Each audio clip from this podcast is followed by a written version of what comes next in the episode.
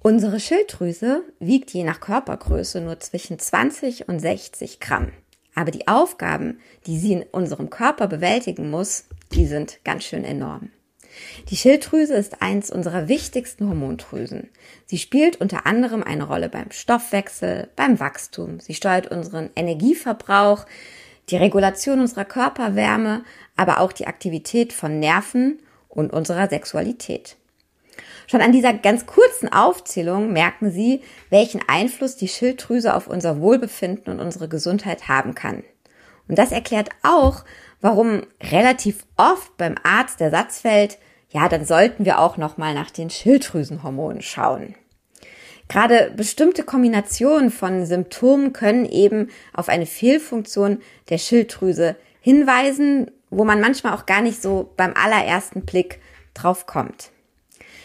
Nach aktuellen Zahlen, die ich gefunden habe, entwickelt etwa jeder dritte Erwachsene in Deutschland im Laufe seines Lebens eine Schilddrüsenveränderung. Also irgendwas an der Schilddrüse läuft nicht mehr so, wie wir das die Natur vorgesehen hat. Frauen sind davon deutlich häufiger betroffen als Männer. Meistens handelt es sich dabei um eine Unter- oder Überfunktion. Schilddrüsenfehlfunktion kann man, so sehen das Experten, deswegen schon als ein Volksleiden sehen. Und aus dem Grund sind sie Grund genug dafür, dass wir uns hier im Podcast einmal damit befassen. Als Gesprächspartnerin für dieses Thema habe ich mir Frau Professorin Dagmar Führer-Sakel eingeladen. Sie ist Direktorin der Klinik für Endokrinologie, Diabetologie und Stoffwechsel an der Universitätsklinik in Essen. Mit ihr will ich gleich darüber sprechen, woran man eben eine Über- und Unterfunktion der Schilddrüse erkennt, was dann zu tun ist.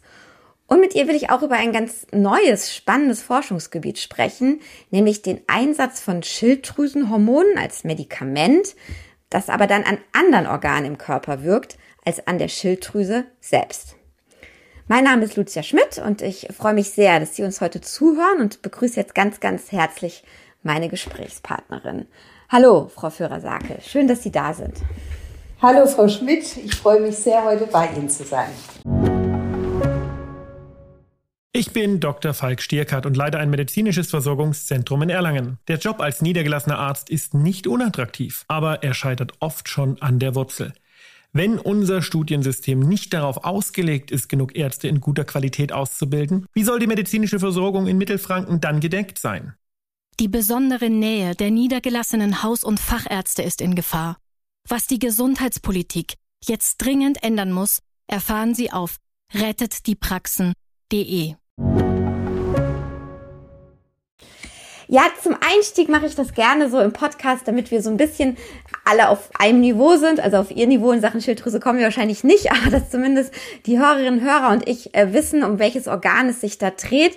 Erzählen Sie doch mal, ähm, was ist denn eigentlich die Schilddrüse für ein Organ? Ähm, was hat es für Aufgaben und was ist vielleicht jetzt für Sie als Expertin besonders faszinierend daran? Ja, die Schilddrüse ist eines äh, unserer größten Hormonorgane, die wir im Körper haben. Und die hat ja eine interessante Lage. Sie sitzt da so am, am Hals vorne dran.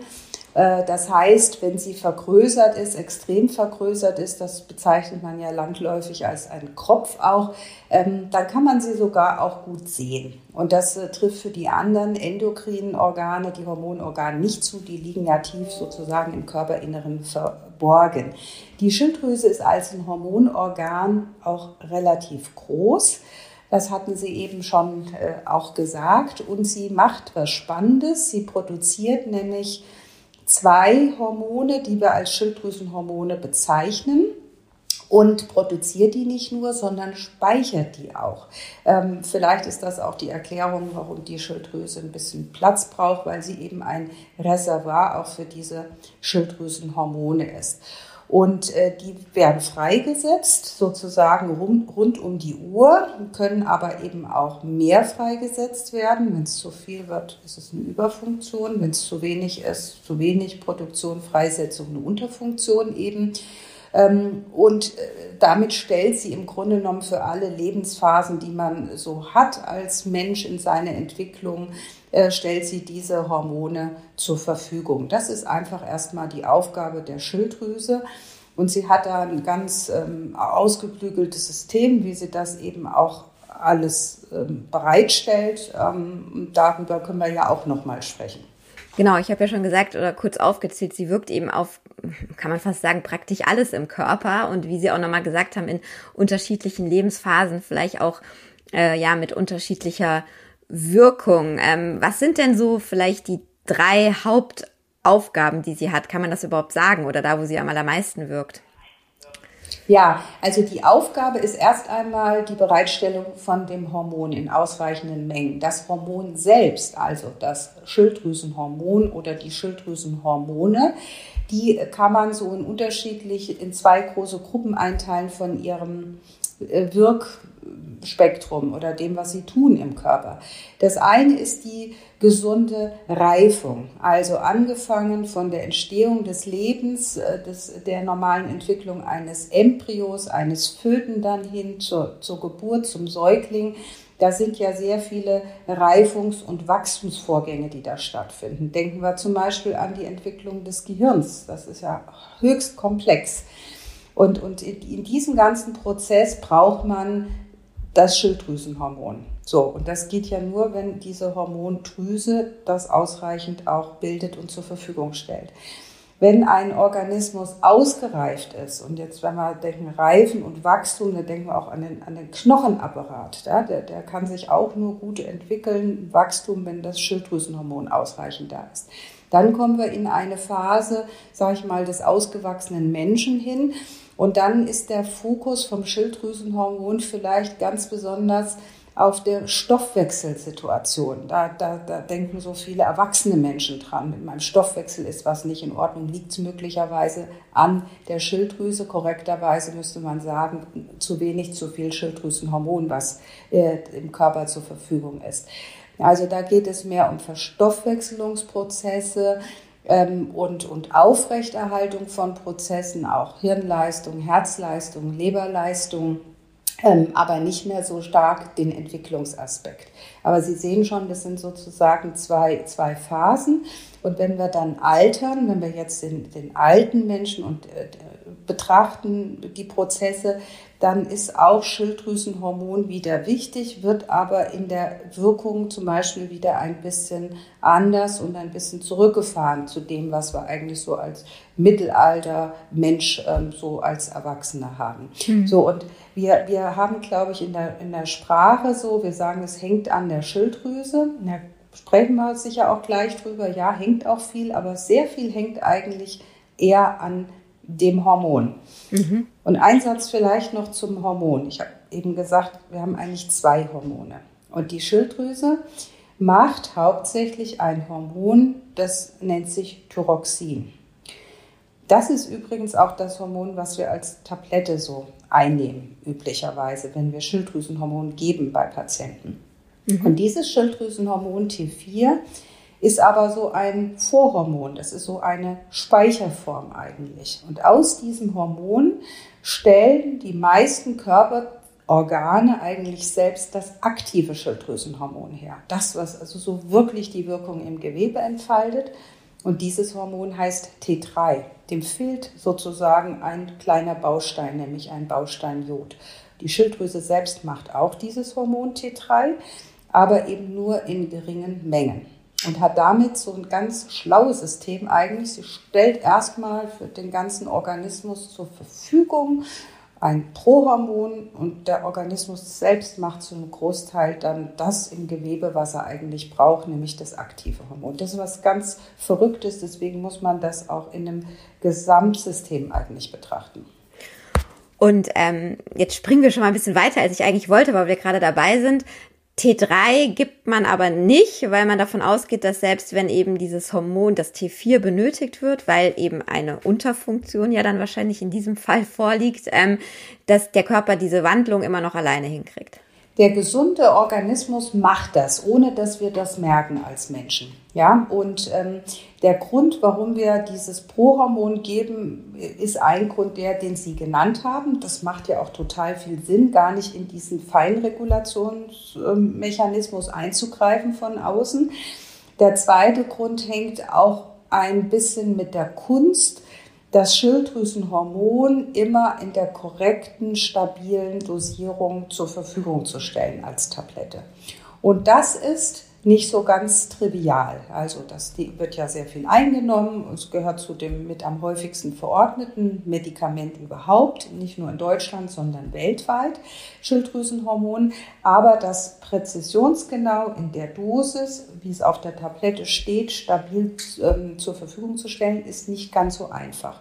Und das hat man sehr, sehr gut hinbekommen für dieses T4, für das Thyroxin, während es für das T3 nur äh, Formen gibt, wo T3 auch sehr schnell anflutet im Organismus und, und, und, und sehr schnell auch aus, der, aus dem Kreislauf dann verschwindet ähm, und damit eigentlich äh, entweder sehr schnell einen Effekt macht oder auch vielleicht zu viel Effekt macht. Und das ist nicht das, was der Körper eigentlich braucht. Okay. Jetzt gehen wir noch mal einen Schritt zurück und zwar, wann brauche ich denn überhaupt eben ähm, Medikamente?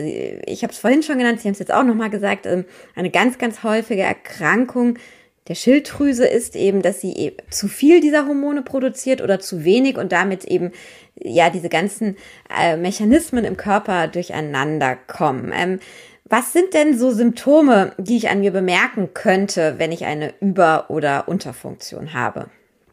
Das hängt ja ein bisschen von der Lebensphase ab, ähm, aber nehmen wir mal sozusagen ein, eine mittel, mittelalte Frau.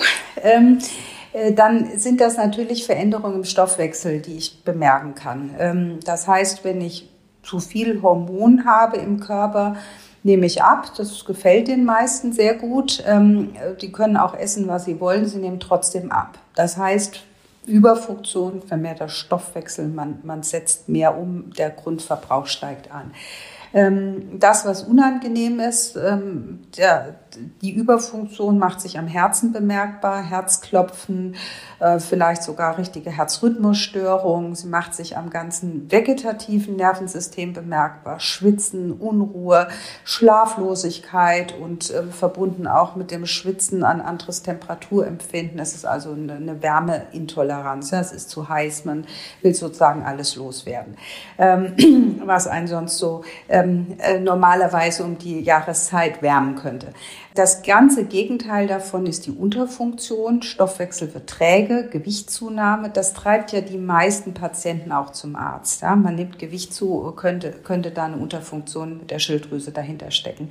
Die Haare werden brüchig, die Haare fallen aus, die ähm, Menstruation kommt aus dem Rhythmus. Die Frauen, wenn sie einen Kinderwunsch haben, das kann dann womöglicherweise nicht funktionieren durch die Unterfunktion bedingt. Und dann gibt es Veränderungen im Fettstoffwechsel, äh, die zum Beispiel zum Tragen kommen. Und das Ganze ist so ein Prozess, der ganze Organismus wird langsamer, wird runtergefahren und, und irgendwann nimmt auch die Körpertemperatur ab und das Herz arbeitet nicht mehr richtig und dann takten so alle Organe runter runter. Das sind aber die Extremformen. Ja, wirklich Extremformen. Die Überfunktion ist etwas, was wir so in der Allgemeinbevölkerung vielleicht sehen im ausgeprägten Maße nur bei 1% bis 5%. Also das ist jetzt nicht ganz, ganz, ganz, ganz häufig, so im ausgeprägten Maße vielleicht maximal bis 5%. Und die macht uns auch diese diese klassischen Beschwerden, wenn sie im mittleren Lebensalter auftritt. Das andere ist sehr, sehr schleichend und äh, das springt einen häufig auch nicht so primär an. Mhm, mhm. Jetzt haben wir die Ober-, Über- und Unterfunktion sozusagen zumindest mal angerissen. Ein, ein anderes äh, großes Erkrankungsbild, was dann auch oft eben vielen bekannt ist, oder zumindest als Schlagwort, sind die sogenannten Knoten an der Schilddrüse, in der Schilddrüse. Ähm, vielleicht auch so schön kompakt ein kurzer Überblick, wie Sie das gerade erzählt haben. Äh, was sind das für Knoten? Wann treten die auf? Ähm, wann ist zu handeln? Wir haben sicherlich, was die Knoten anbelangt, in Deutschland sozusagen ein, ein, eine Volkskrankheit. Ja? Der, den Begriff hatten Sie eben schon eingeführt. Die Knoten an sich sagen erst einmal nichts im Hinblick auf, ist das was Bösartiges, ist das was ähm, Besorgniserregendes mit zum Beispiel einer Überfunktion aus. Da sind einfach erstmal Gewebsveränderungen, die wir sehen. Die meisten sehen wir heute im Ultraschall. Und wir haben heute ungefähr eine Definition in auch wissenschaftlichen Untersuchungen, dass wir ab einer Größe von 10 Millimetern oder 1 Zentimeter häufig dann den Begriff Knoten benutzen. Der Hintergrund ist, im Ultraschall sehen wir auch Veränderungen, die wenige Millimeter groß sind, von denen wir eigentlich zunehmend wissen, dass sie für den Patienten keine Bedeutung haben. Und da vermeiden wir auch den Begriff Knoten, damit nicht bei dem Patienten eine Sorge ausgelöst wird, die nicht berechtigt ist. So. Und Knoten an sich können gut oder bösartig sein. Das ist einfach mal eine Kategorisierung. Bösartig, und das ist jetzt die gute Botschaft, sind äh, Schilddrüsenknoten in den aller, aller, aller seltensten Fällen. Also wenn man das benennen möchte in der Häufigkeit, sind es deutlich unter ein Prozent aller Knoten, vielleicht sogar eher in den Bereich 0,5 Prozent hineingehend. Dass wir es hier von einem bösartigen Befund ähm, zu tun haben, also einem Schilddrüsenkrebs. Die Knoten sind also alle allermeistens gutartig und sie können uns durch ähm, zwei Dinge Probleme machen. Ähm, erstens, dass ein Teil der Knoten ein sogenannter heißer Knoten sein kann oder eine Schilddrüsenautonomie. Das heißt, er produziert zu viel Schilddrüsenhormon, macht dann eine Überfunktion und der zweite Grund, warum Knoten Probleme machen können, ist, dass sie groß sind oder sehr groß sind oder sehr viele sind in der Schilddrüse. Das ist dann der klassische Kropf. Und dann macht das einfach ein Volumenproblem, weil es drückt am Hals, wenn man schlecht schlucken kann, schlecht Luft bekommt im Extremfall oder das Ganze auch kosmetisch stört. So, und das ist relativ einfach umschrieben. Und in diesen Themenfeldern orientiert man sich eigentlich auch, wenn man sagt, haben wir hier was, was wir ernst nehmen müssen, was wir auch therapieren müssen, ja oder nein. Mhm. Und bei der Therapie, also ich nehme an, wenn es jetzt um diese reine Volumen annehmen gibt, muss eben was Operatives passieren. Also da muss entfernt werden, damit das Volumen weg ist.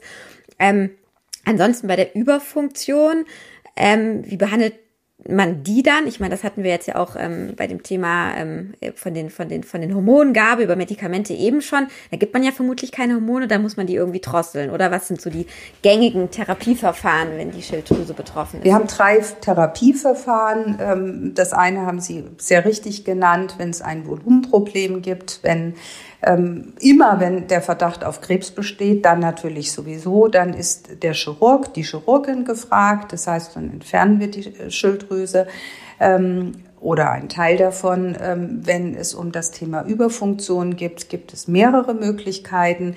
Wir können erst einmal jede Überfunktion mit Tabletten sehr gut in den Griff bekommen. Also eine Bremse, das sind die Thyrostatika. Die brauchen ein bisschen, bis sie wirken, aber die wirken sehr gut.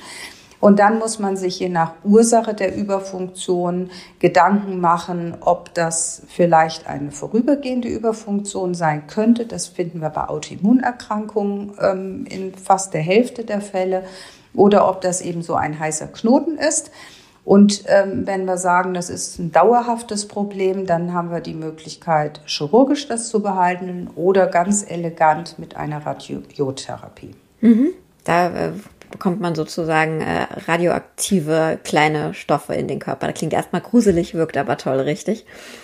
Äh, das ist, das soll nicht gruselig klingen, sondern das, da nutzt man, da nutzt man genau das Prinzip, was die Schilddrüse selbst macht.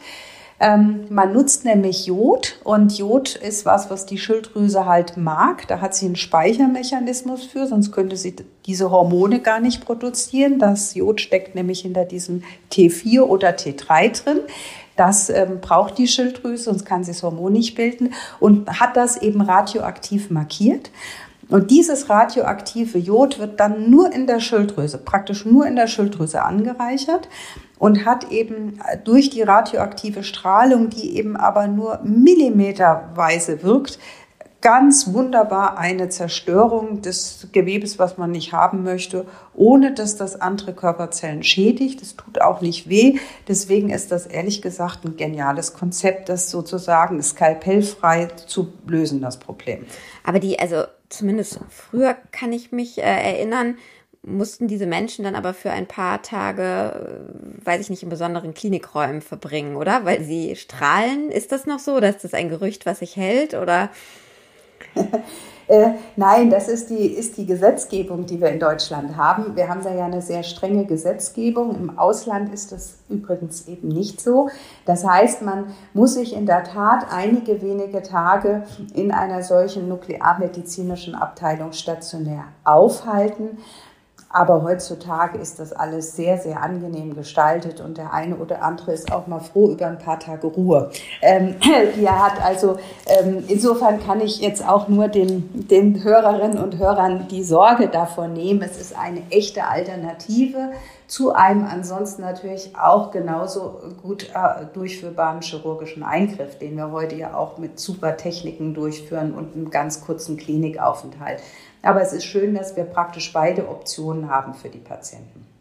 Dann kommen wir doch jetzt nochmal zu dem, äh, sag ich mal, ganz neuen oder interessanten, an dem Sie zumindest mitbeteiligt sind bei der Forschung. Und zwar, dass man diese Schilddrüsenhormone, von denen wir ja gerade sprechen, dass man sie an der Schilddrüse vielleicht nicht mehr ganz so stark geben sollte oder der Masse nicht mehr so viel geben sollte, als Therapie für andere Organe im Organismus einsetzt. Also etwa an der Leber, habe ich gelesen, oder am Herzen. Erzählen Sie doch mal kurz, was steckt denn hinter der Idee und wie weit ist diese Idee wirklich?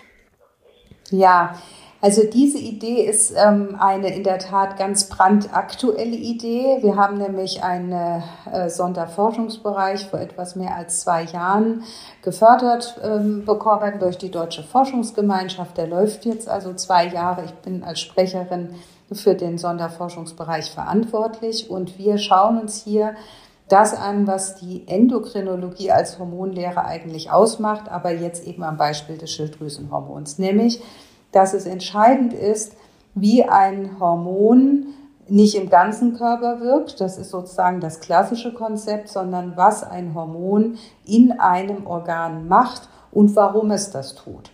So, und warum es das tut, das heißt im Fall vom Schilddrüsenhormon, dass es einen Mechanismus gibt, wie das Schilddrüsenhormon aus dem Blut hineingelangt in ein Gewebe. Da gibt es einen Transportmechanismus. Und dieser Transportmechanismus ist im Gehirn ein anderer als in der Leber oder im Darm zum Beispiel.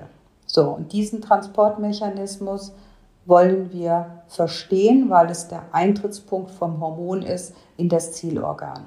Dann gibt es in, in dem Zielorgan eine Verstoffwechselung, nämlich diese Entscheidung wird aus diesem T4, dem Thyroxin, das aktive Schilddrüsenhormon des T3. Das geschieht über sogenannte Deodasen. Und die sind auch wieder unterschiedlich in Körpergeweben aktiv. Und dann gibt es einen dritten Punkt, nämlich die Andockstelle vom Schilddrüsenhormon. Ähm, in den meisten Fällen und klassischerweise äh, ist die Sicht so, dass es direkt im Zellkern andockt und dort seine Wirkung entfaltet. Wir wissen aber mittlerweile, das kann auch an einer anderen Stelle sein. Und das Verständnis, wie das andockt und an welcher Stelle genau, das ist ein dritter Punkt, den wir in diesem Sonderforschungsbereich klären für verschiedene Organsysteme. So, und wenn wir das verstehen, warum wollen wir das verstehen? Weil das die drei Schaltstellen sind, wie dieses Hormon überhaupt seine Wirkung entfaltet. Das ist jetzt der, sozusagen die, die Grundlage des Ganzen. Und das ist das Konzept der lokalen Wirkung von Schilddrüsenhormonen. So, und ähm, das ist verändert in Krankheitsprozessen, das wissen wir aus seltenen Erkrankungen, wo wir praktisch gelernt haben, dass wir dieses Konzept grundsätzlich neu denken müssen. Und das ist eben auch verändert in Krankheitsprozessen, die uns so beschäftigen, also zum Beispiel der Fettleber. Da wissen wir, dass das Schilddrüsenhormon nicht mehr richtig gut wirkt. Nicht so sehr, weil es fehlt in der Zirkulation, sondern weil es im Gewebe nicht richtig gut wirkt. Und da versuchen wir herauszufinden, liegt das am Transport, liegt das an der Verstoffwechselung, liegt das an der Andockstelle? Was genau ist da los? So. Und wenn wir das geklärt haben, ist nämlich der Ansatzpunkt, das ist jetzt Ihre Einstiegsfrage auch gewesen, dann sollten wir an dieser Stelle, wo da etwas nicht richtig gut wirkt, und zwar dann auch letztendlich in dieser Zelle und zu diesem Zeitpunkt die Wirkung verändern. Und das können wir natürlich wunderbar im Versuch, im Labor, Natürlich können wir das sehr gut in, Zellen untersuchen oder in Gewebsformationen in der Schale, letztendlich auch im Tiermodell. Aber das Konzept ist schon, wenn wir diese, diese Grundlagen verstanden haben, dass wir da auch sagen können, jetzt gehen wir als nächsten Schritt in eine Behandlung von Menschen. Die Behandlung von Menschen heißt aber nicht das, was wir jetzt im Moment machen, Schilddrüsenhormon als Tablette zu geben. Denn wenn wir das tun würden, dann wirkt es ja wieder überall im Körper. Das brauchen wir ja auch gar nicht, sondern wir gehen in diesem Sonderforschungsbereich einen Weg, wo wir pharmakologisch dieses Hormon so aufbereiten, dass es eben dann zum Beispiel nur in eine Leberzelle gelangen kann oder zum Beispiel nur eben ins Gehirn kommen kann. Da an der Stelle, wo wir es in der Situation auch brauchen. Mhm. Mein Name ist Dr. Tilman Rümenapf, niedergelassener Kinder- und Jugendarzt hier im Ennepe-Ruhr-Kreis. Die Einführung der Telematik sehe ich durchaus als Chance, aber aktuell fällt das System oft aus und es gibt viel zu wenig technischen Support. Dafür geht eine Menge Zeit drauf, in der ich die Kinder nicht genügend betreuen kann. Das muss sich ändern. Die besondere Nähe der niedergelassenen Haus- und Fachärzte ist in Gefahr. Was die Gesundheitspolitik jetzt dringend ändern muss, erfahren Sie auf rettetdiepraxen.de. Und wenn wir jetzt optimistisch sind und äh, sagen, ähm, ja, das, das klappt alles und das, das läuft und das macht irgendwie Sinn, wo Sie jetzt anfangen zu forschen, wann könnte das ähm, funktionieren in der Praxis? Ja, also das Proof of Concept, dass das Ganze grundsätzlich äh, funktioniert, hm, das kennen wir aus der Behandlung des Diabetes und der Adipositas schon, wo man zum Beispiel solche Hormonkombination als, äh, wir nennen das Chimäre, also zusammengepackt hat als, als ein Molekül, äh, spritzt im Körper und wo darüber über ein Hormon Andockstelle an einen Empfänger, an einen Rezeptor, ein anderes Hormon schon ganz gezielt in eine Zelle hineingebracht wird. Also das, das Prinzip funktioniert und das haben wir sogar auch in der Zulassung bereits in, in den USA, aber nicht mit dem Schilddrüsenhormon. Und der Weg dahin ist letztendlich, das sagen Sie ja auch schon so in Ihrer Frage, ist ein, ein langer Weg. Da brauchen wir also erstmal eine ganze Reihe von Grundlagen. Und ich glaube, wenn wir am Ende von 10, 12 Jahren in den Bereich kommen, wo wir in Menschen, also mit Volkskrankheiten, solche Untersuchungen machen können, dann haben wir aus diesem neuen Konzept einen ganz großen Schritt gemacht. Auf dem Weg dahin gibt es aber schon kleinere, total wichtige Schritte. Wir sind an einer Stelle schon weit im Tiermodell zu zeigen, dass eine bestimmte Art von Gentherapie für eine seltene Erkrankung, bei der das Schilddrüsenhormon nicht ins Hirn richtig hineingelangt, das nennt sich Aaron-Burton-Dudley-Syndrom, diese Erkrankung, ist eine angeborene Erkrankung, ähm, dass da ein Gentransfer ganz gut zu funktionieren scheint. Das sind neue Erkenntnisse auch aus unserem Sonderforschungsbereich. So.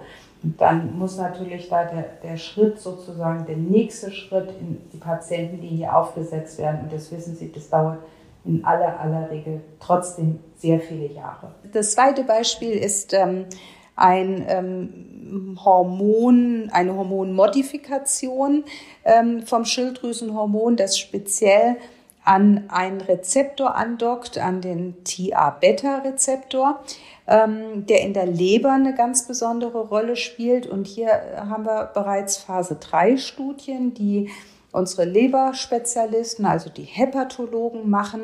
Und wenn diese Phase 3 Studien so laufen, wie man aus den vorherigen Studien das denkt, besteht eine große Chance, dass das vielleicht sogar als neue Therapie für die Behandlung der Fettleber oder der Fettleberentzündung zugelassen werden könnte. Und für diese Entwicklung, das muss man aber ehrlicherweise sagen, sind auch jahrzehntelange Forschung schon Voraussetzung gewesen. Also es ist ein ganzer Prozess, der ist super spannend, aber er dauert.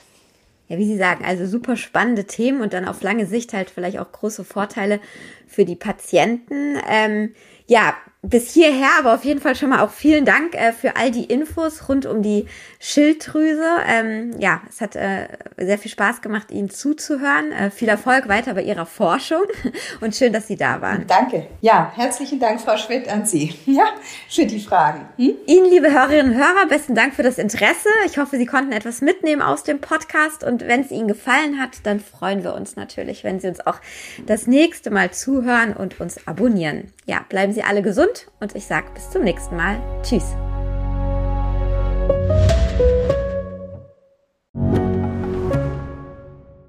Ich bin Dr. Falk Stierkart und leite ein medizinisches Versorgungszentrum in Erlangen. Der Job als niedergelassener Arzt ist nicht unattraktiv, aber er scheitert oft schon an der Wurzel. Wenn unser Studiensystem nicht darauf ausgelegt ist, genug Ärzte in guter Qualität auszubilden, wie soll die medizinische Versorgung in Mittelfranken dann gedeckt sein? Die besondere Nähe der niedergelassenen Haus- und Fachärzte ist in Gefahr. Was die Gesundheitspolitik jetzt dringend ändern muss, erfahren Sie auf rettetdiepraxen.de.